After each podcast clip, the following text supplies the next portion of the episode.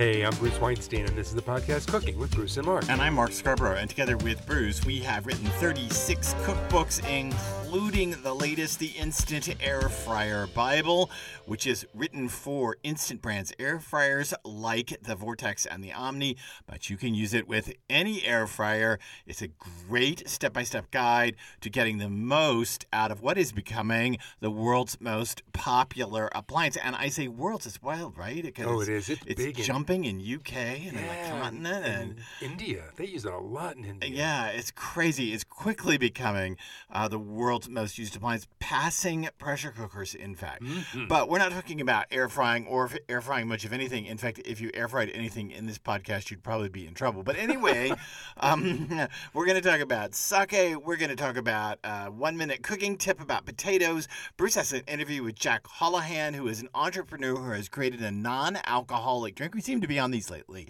And uh, this is one of the non-alcoholic drinks we've tried, and Jack Hollahan started a company that uh, began one, and he's going to interview him, and we're going to talk, of course, about what's making us happy in food this week. So let's get started. What is sake? It's oh, like, that's wow. a huge question, right? You, people go into Japanese restaurants, they go into sushi bars, and most of us know sake as this warm drink. That was my first introduction yeah, to it. Yeah, I think I think you're showing your age. I'm sorry, you're showing my age. I think you're showing We're the same age. Our, I know. I think you're showing our age. I think a lot of people now who are younger than we are don't know it as a warm drink. When we were kids, when I was a kid, uh, we would go to this Japanese restaurant, Sakura, in Dallas, Texas. Yes, in fact, I was Cherry Blossom. a young kid going to Sakura in Dallas, Texas, and we had to take off our shoes to go inside the restaurant, and they had kimonos to put in, which God knows. Over your clothes, or did you take your clothes off, too? No, over your clothes, but God knows how lice-ridden they were. But it anyway, looks like bowling shoes. Ugh, disgusting. Ugh. So anyway, but we did. We thought we were so sophisticated. We sat on the floor, although we Except had none a, of you used chopsticks. Uh, no, we actually didn't use chopsticks, but we did sit on the floor, but they had a hole under the table so you could put your legs down, so we didn't have to actually sit on the tatami. Uh, but anyway, we go to this place, and occasionally my dad would get a sake, and it was always warm. Yeah, always. It's always warm, and people talk about it like warm rice wine, and mm. it's not. It's not made like wine at all. It's no. actually a brewed beverage, and I yes. find it really surprising that more people don't know about it, which is why we're talking about it, because sake exports from Japan to the U S have doubled, more than doubled last year, under four million liters to yep. over nine million liters. Yep. That's a lot yep. of sake. Yeah, and sake has become uh, popular because it sometimes, I know it has a reputation of being a head hammer, but actually sometimes it has a lower alcohol content than wine, particularly now that wine has ramped up from oh, American gosh, yes. producers to sixteen and seventeen percent alcohol. It sometimes, not always, sometimes has a lower alcohol content than wine. I think it, people think of it as a headache hammer or a head hammer because they drink it so quickly and so mm-hmm. much of it, which you actually shouldn't do. But as Bruce said, it's a brewed beverage. It's it's kind of like beer. It's mm-hmm. definitely not a wine, although in this country, it's sold as a wine, and I think that has to do with the pa- packaging, right? The bottles. Yeah, well, it always what, comes in bottles. What and it, it looks, looks like yeah. on the shelf. I think that's why people think it's a rice wine. Now, I've never seen it corked. I've only ever seen screw tops. Now, it, it doesn't too, mean actually. there aren't some with corks. There might be that I haven't seen, but it's usually screw top. And whereas beer starts with grain, so does sake, but it starts with rice, and it starts with sake mm. rice, which is a very specific kind of rice. It's not usually eaten. It's plumper and starchier when it's stripped of the bran, to which it is. It's always stripped of some of the bran because you want to expose that starchy core to be able to then brew it out and make the alcohol. So I, I should tell you that I am still, at my age, a bit of a sake novice, but I do know that the more they mill the rice in Japan, the finer the sake is considered because it's considered more and more elegant as the rice has been refined. And I can tell you that this old Western boy this whole Texas boy actually prefers the rice less milled. I know that that is not as elegant as Japanese, but when you don't mill the rice quite as closely as is done for extremely elegant sakes in Japan, it leaves more flavor to it to me than the clearer, purer, sweeter stuff that is the more refined rice. I know, it's really funny. So in other words, you can take me out and I'm a cheap date when it comes to sake. Well, there's another thing that really affects the final flavor of the sake and the body. It's, yes, it's how much milled rice versus unmilled rice that they use, but yeah. also whether they add a little bit of extra alcohol to the final product. Junmai, a sake, which is actually my favorite, has no added alcohol. It's a lighter. It's you know, highly refined, right? It's highly refined. It yeah. has a higher acidic level as compared to other types of sake, so I think it's a little more complex, although it's not heavy. The flavor is not terribly prominent. This is the one often served hot to enhance the taste. But I like it, and I, there's something about Junmai that I really, really like. Yeah, I mean, basically what Bruce is saying is that there are three kind of uh, categories of sake that you might find if you want to start out. Now, there are many more than this, yes. and the, the categories get increasingly complicated, just like wine. But there's Junmai, and there's then Ginjo, and then Daiginjo.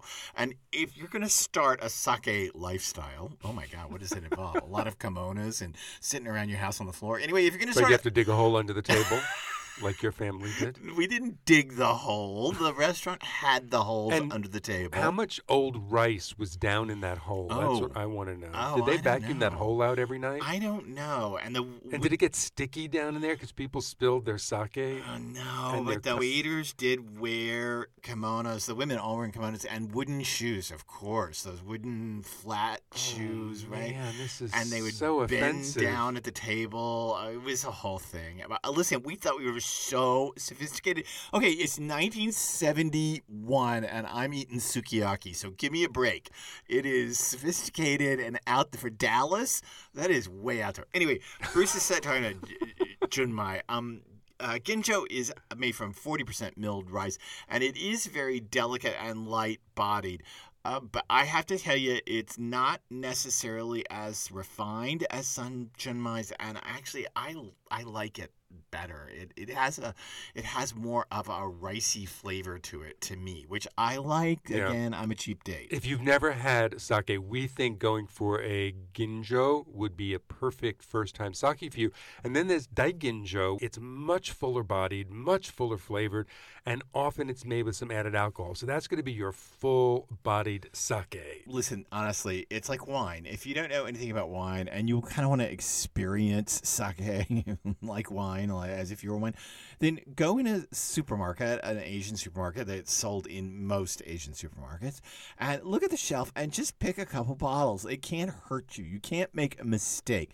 Don't kill the bank, but just pick a couple, I don't know, bottles in the teens and see, you know, the, you know, so many dollars, what would they be, fourteen, fifteen, sixteen dollars along sure. in there. I mean, a good sake is going to run you maybe even thirty, but you yeah, know, but you not, don't have to break the bank. It's you like, don't have to break it's the like, bank. Okay, back in the day, you know, if you listen to this podcast, you know I was raised in a very conservative Christian home, and we did not drink. So uh, back in the day, when I first started drinking red wine, I started drinking Ravenswood. Don't make fun of me. It's like it's like the uh, what am I saying? It's like uh, sukiyaki in Dallas in nineteen seventy-one. I started drinking Ravenswood, and it may not be the finest red wine in the history of the world, but it opened up to me the possibilities of Zinfandel and Pinot Noir and Cab Franc, and I started to understand it because of and why what Ravenswood did. I've made a trip out to California to go to Ravenswood at one point. So I know it sounds funny, but you don't have to start at the ninety dollar bottle of Bordeaux. You no, can, you, you can don't. go down. Said the said the man who drank a bottle of New York sparkling wine to get over his breakup. Oh, remember that? I told you that on this podcast. When, when when I was dating before Bruce, oh my God, I would drink Taylor New York State sparkling wine. Yeah, so wine you and lose all a, credentials have a bubble right bed. there. I, hey, sukiyaki, nineteen seventy-one, Dallas. Leave me alone. So, I was I was coming up through the world. One of the things you'll find when you go to look at the bottles of sake, that there are two different kinds, filtered and unfiltered. Right. The unfiltered will have a little layer of white on the bottom, and that's just sort of rice residue. Mm-hmm.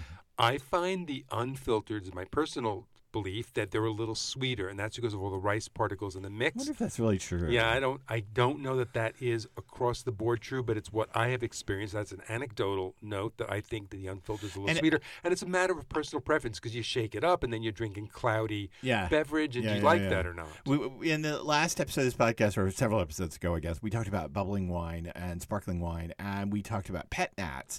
And we've been serving a lot of pet nats around our house at dinner parties and friends lately. And I have to say that sometimes I pour pet nat and people look a little strange at me. And I've watched this happen over the last, oh, two months, let's say. They look at strange at me because pet nats tend to be cloudy yeah. in the glass. Especially the last glass from the bottle because it settles. Yeah, yeah. And it's very cloudy. And people, wine drinkers who like white wine, look at it very askance because it's not that pure crystal champagne look, that beautiful white wine look. It's cloudy. So it's funny.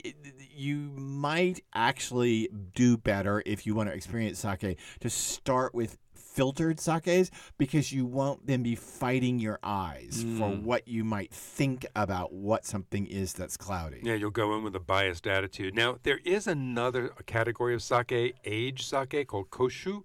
And it could be aged up to twelve years. It depends on the brewer and who yeah, does it. These it can, are really wild. It can even be brown like a whiskey, but not necessarily. It can still be clear because there is no single one way to age sake. So if they age it at higher temperatures, just, you know, in, not in a cold, you know, environment, and they use larger vessels, like they age it in big tanks versus bottles, you get more dramatic changes in color, right? You get the heaviness of flavor. Right. But there are brewers who age the bottles in cold temperatures, and they get a much more subtle change to it, and it still looks clear, but the, the change is a little more complex, but it doesn't get brown. And I, I I would tell you that if you want to discover sake and discover drinking a little sake, koshu is not the place to start. No. It's too hard. Go for a Ginjo. Yeah, it's too hard. It's too far out there. You have to kind of work toward it as something. And don't forget that sake can be opened and you needn't drink the whole bottle. Now, it is true that just like wine, it will start to slowly oxidize. Just like beer, it will slowly start to lose, I don't want to say its effervescence, but some of its flavor profile. Yeah, because it's not a carbonated time. Usually. No. You can buy bubbling sakes. Yeah, but they're, now especially you can buy them in the but U S. But they're just carbonated. You know. Right. But, you know, you can then put the top back on that bottle and put it back in your fridge. Will it be as great three or four days later? No, it won't. But it still will be perfectly passable. So, again, I know you look at sake, you see these giant bottles, you think, oh, my gosh, who's ever going to drink all this? Well, you can portion it out you over can. several nights. Yep, you can. Before we get to the next segment of our podcast, let me remind you that we have a newsletter. You can find this newsletter by going to our website, bruce and mark dot com, and you'll see on the splash page, the landing page, where you hit when you go to bruce and mark dot com, M A R K dot com. When you go there, you will see a form to get our newsletter. You can sign up there. We won't ever sell your email, and you can always get back off the newsletter at anytime by clicking a link at the bottom of it. So let me say that if you would like to see what's up in the newsletter, you can certainly do that. Just recently have been all kinds of things. There's been these uh, eggs that I've been making, these hard-cooked eggs with a ramen center that I've been soaking in sake mm. and jalapenos and ginger, mm. and I know they're delicious. Uh, lately, we've been doing all kinds of things. I had a thing about uh, Bruce's hand warm knitted hand warmer gloves mm. recently. So all of these things come up in the the newsletter. We're talking a little bit about non-alcoholic cordials, as we have on the podcast there. So if you want to sign up, do so. Okay, up next, our traditional second segment, our one-minute cooking tip. Store potatoes in the dark. Even if you keep them in the fridge, place them in a dark bag that blocks light. Light causes chlorophyll to grow in the skin and just under the skin of the potato and turns chlorophyll, it green. The, the green, that's right. So if you notice, supermarkets, when they close, they throw tarps over the potatoes to keep the light off them because they keep their lights on all night. And you don't want to buy green potatoes. You don't want to eat green potatoes. No. You don't, yeah, no, no, no. They won't kill Even you, the, but the, you get a stomachache. The U S potato board, even they say to cut the green spots yeah. out of potatoes uh, because, again, too much of that will give you a stomach ache. So they advise you to cut potatoes in halves or in quarters and cut out the green parts. Even the U S Potato Board, yeah. who's selling potatoes, says that. So store them in the dark for the best results and store them away from onions and bananas, which cause potatoes to sprout. Because they put off ethylene gas, correct. And the ethylene ch- causes everything to start ripening and sprouting. Right. Now, you get really fancy. We got a new refrigerator this year, and it has actually an ethylene filter in the vegetable oh, drawer. Wow, how fancy. And it absorbs ethylene to keep that from happening. Before we get to Bruce's interview in this podcast, let me say it would be great if you could rate it. If you subscribe to it, that would be spectacular. It would be a fabulous thing if you could drop a rating on any of the platforms you're on, whether in the U S or any other country across the world, particularly on Google or on Apple Podcasts. I know you can only rate it with stars on Spotify, but if you could do that sometime, that would be spectacular for us because, again, we're doing this for the love of doing it and doing it with you and are unsupported, so it would be great to have some of your support behind us. Up next, Bruce's interview with Jack Hollahan, an entrepreneur, I don't know, an entrepreneur of entrepreneurial passions. Anyway, Jack is up with his latest adventure, Jukes Cordialities. Today, I'm speaking with Jack Hollahan, whose company produces Jukes Cordialities, which is an amazingly delicious alcohol-free wine alternative. Welcome, Jack. Thank you. So I want to start by asking, what is the difference between a non-alcoholic wine and a wine alternative? Uh, a non-alcoholic wine is, is a wine that has had its alcohol removed after it's been built. A wine alternative is generally non-grape based, which wine is, but it's fulfilling the function that wine fulfills either, you know, at the bar or in meals. In other words, it's generally designed to be paired with food or to be a, a social occasion type drink. What's the story behind Jukes? Why did you want to create a wine alternative to begin with? Uh, Matthew Jukes, who is a very, very well-noted uh, English wine expert, is an old friend of mine. As, as you know, Bruce, we lived over in London for twenty years. Mm-hmm. And in twenty nineteen, Matthew and I were having lunch together at some posh restaurant. We both didn't want to drink, and we were both complaining to each other about how the fact that there was, you know, what's your choice? Sparkling water, meh, doesn't do much for the food. Fruit-based juices, meh, a lot of calories, a lot of sweetness, what's the point? So one thing led to another, and uh, we decided to figure out whether we could work up an alternative. And Matthew went backwards on it. In other words, even back then, there were a few de-alkalized wines. Mm-hmm. And the issues with them is if you take out the alcohol, you lose the ladder that pulls the flavor back and over your palate and gives you the length and the mouthfeel. Mm-hmm. So what you end up with something that's sort of flat and sour. And so rather than doing that, he actually went back to eighteenth century recipes using apple cider vinegar with fruit and veg, et cetera, macerated in them, and used that to construct the wine alternative in the form of an apple cider vinegar base. We actually use a organic apple cider vinegar from the foothills of the Alps in uh, Italy, and then macerating in it typically around twenty different fruits, veg,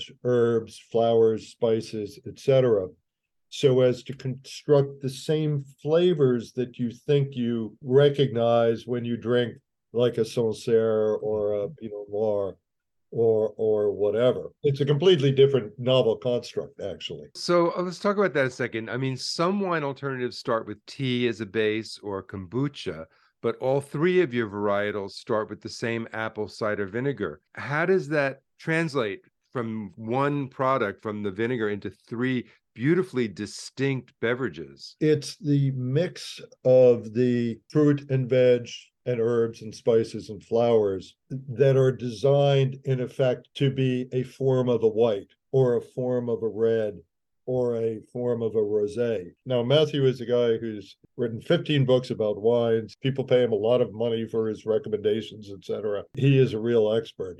So he's working off of a thirty-year palette of probably twenty-five thousand, thirty thousand tastings over the years. And what he's doing is, or what he's done is he's selecting out the flavor nuances in timing and in proportion. In other words, if he, as if he were constructing a perfect wine, and then putting them in the apple cider vinegar to macerate together, and then seeing what the effect is. We went through two hundred fifty odd trials just for the red alone to get that exact perfect profile. The perfect profile, not only in flavor, when you pour the red, it is amazing, the look, the body. I mean, it just has the the appearance of a red wine in ways that I've never seen done before in in wine alternatives, which is really nice if you're having a drink somewhere where you don't want to drink, but you don't want people to know you're not drinking for whatever reason, and it yeah. just looks like you're drinking a red wine. That is correct. The other thing, too, is we're using the apple cider vinegar for dryness, because what you often get with wine alternatives, or for that matter with de-alcoholized wines, is you have to do something to get the flavor profile over. So if you don't have alcohol to bring the flavor profile over, you have to do something to attract the palate. And so you end up using sugar. Well, let's talk about that. Nutritionally, how do Jukes compare to wine when it comes to calories and carbs? A glass of wine will be about one hundred twenty-five calories. Mm-hmm. Uh, a glass of Jukes will be, depending upon which one it is, mm-hmm. uh, will be somewhere between twelve and eighteen calories. So we're like, we're basically choice A, half a stalk of celery, choice B, a Jukes. I like that you've packaged Jukes in these little bottles and you mix them on your own, combining the contents of the bottle with sparkling or still water. You even suggest tonic. What's great about these bottles is that you could bring them with you to a party or even a restaurant. Was that opportunity something you considered when you designed these small bottles, or was that just sort of happened? It was absolutely purposeful for, for two reasons. One was, especially with the new brand, you know, you were not in all the places you want to be instantaneously. So you wanted to give people the ability to bring it along with them. Mm-hmm. And then order, you know, their tonic water or their or their sparkling water or whatever, and mix it in. And the second thing is that it allows people the flexibility to do exactly what they want with their drink. Some people prefer a six to one ratio. Some people prefer a ten to one. Some people prefer more frizzante soda. Some people like Pellegrino as opposed to, you know, something else. So it allows people to play. Now, that having been said, both from the trade side coming out of COVID, meaning restaurants, bars, et cetera, and also from a consumer point of view, a lot of people asked us to create a ready-to-drink product. So we, in effect, created in little two hundred fifty milliliter cans a pre-mix version, which you basically just throw into the refrigerator and pull it out and let it rip. But if the concentration in the can is not to your liking, it's perfectly okay to dilute it a little more. Oh, yeah. Yeah. Because the flexibility yeah. of the little bottles are so, what's so amazing. So we started this whole thing talking about how important it was for you and Matthew to come up with something that paired well with food, because wine has such an, a great relationship with food. So how does Jukes fare when it comes to food pairings? We're in eighteen Michelin-starred restaurants, including a number of three stars. And people are drinking these there, not as a cocktail before dinner, but throughout dinner. Yeah, with the meal. So that probably says that from a chef psalm point of view, they're not going to let anything in their restaurant which could impair or impeach their position. For many of them, Jukes is their only non-alcoholic alternative on their list. They have the issue where uh, in, in the U K, for example, it's upwards of twenty-five percent of customers in restaurants aren't drinking anything alcoholic. And they're basically asking their, their restaurants, what do I do? What can I have? Or is it back to the, you know, the dreaded sparkling water with a, with a lime in it? Jukes has been the response for, for many of them. This was designed to, to pair with, in effect, a European stroke American Western stack of foods But what it actually goes terrific with, which wines don't do, is Asian cuisine, particularly hot, and barbecue. I'm not much of a beer drinker, which is the normal, you know, recourse. I've just never been that partial to it. Right. But this this is like my go-to. I'm I'm very happy about it. So, Jack, are there plans to expand the brand into more varietals or flavor options? In the U K, which is where we began, uh, now we're all throughout the world, but in the U K, we do actually two whites, two different types of whites, mm-hmm. two different types of red. One is sort of fall, smoky, or Pinot Noir orientated. Mm-hmm. Uh, the, the second being the, the classic red and the rosé. We'll bring those other two out into the rest of the world over time. We also do a sparkling Pinot Noir, which is the same construction technology, except there what we're doing is we're taking grapes, taking out the stems, taking out the seeds, et cetera, and we're using that remainder to macerate with apple cider vinegar and making a sparkling Pinot Noir. Wow. Which is, yeah, which is really lovely. Give right? you even closer to that, you know, grape wine essence. Yeah, exactly. Exactly. It's it's a more single note, but it is it is gorgeous. And we're only doing it in the U K right now simply because we did a limited amount of, of getting a hold of the grapes last fall. But I think I think we'll widen that out. But it's Matthew, right? Matthew has got, I know Matthew's got a cuvée in mind. Um, so so stay stay tuned on that too. That would be amazing. I love the fact that there is something to have with dinner, with food, not just as a cocktail before, as an alternative to wine. Jukes really captures the essence of all of that. Hey, thanks for this amazing product, and thank you for spending some time, Jack Hollahan, talking about Jukes Cordialities today. Thank you. I have to say that we've been drinking quite a bit of Jukes lately, and we actually drank it and got to, uh, that's why you thought about having Jack on the podcast. Yeah. yeah, we first tasted it actually at Jack's house. We were there when he was just in the production development part of this, and uh, his wife loves them, and so we tried them. And now they're out and they're selling, and yeah, I think they're really fabulous. I think that's kind of crazy because you can slip a little bottle in your bag or in your purse, mm-hmm. and you can just make your own drink at a party as As long as they have sparkling water. I mean, I guess you could do it with still. I've never done it. Yeah, but they could do it with still. Uh, sparkling water. And, you know, you don't have to make a big deal about not drinking. There it is. Exactly. So I, I, it's a nice idea and a nice, beautifully delicious drink for a summer or maybe even a winter night. Our last segment of the podcast, Cooking with Bruce and Mark, is traditionally what's making us happy in food this week. So I'm going to start, and I'm going to say what's making me happy in food this week is duck eggs. Mm. I love duck eggs, and I have we have a local source that we can get duck eggs out here in New England. And I love them because here's why, and I'll tell you why I love duck eggs so much. In fact, I've had them for dinner twice in the last two weeks, for dinner, not for breakfast. I've had a fried duck egg, and here's why, because I don't, I, I like my yolks super runny, and so I can crack a duck egg into a skillet and let it go and go and go and go and go until the whites are set, but the, the yolk will...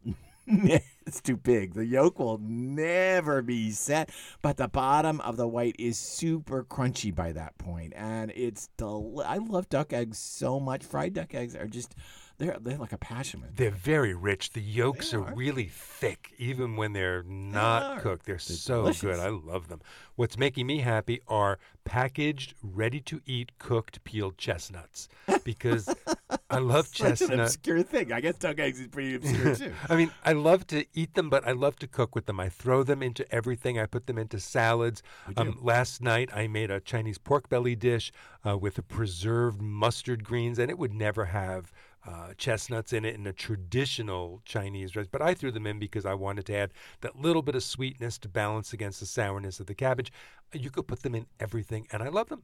Yeah, they, they, it was really good last night in the pork belly and the preserved greens. It They tasted good. I was surprised to see them, but you do. We go to Asian markets, and they sell packaged, uh, peeled, ready-to-eat chestnuts, sometimes right at the register, and yeah. Bruce will always buy six or seven packages and bring them home just so that they're always in the pa- in the pantry. It's nice to just add those packaged chestnuts to the rice cooker when rice is cooking. Mm, I it mean, is. They just add a lot of flavor to beef stews, pork stews, chicken stews, all that kind of stuff. Now, you can find jars, you know, like French jars of roasted chestnuts expensive. in the supermarket, but they're very expensive. expensive. You'll spend like sixteen to twenty dollars for a large jar. These packets right. are like two or three dollars. Right. And these are from, usually they're from Taiwan or China. They're smaller. They tend to be, the chestnuts themselves tend to be a little smaller than the ones you get in the jar.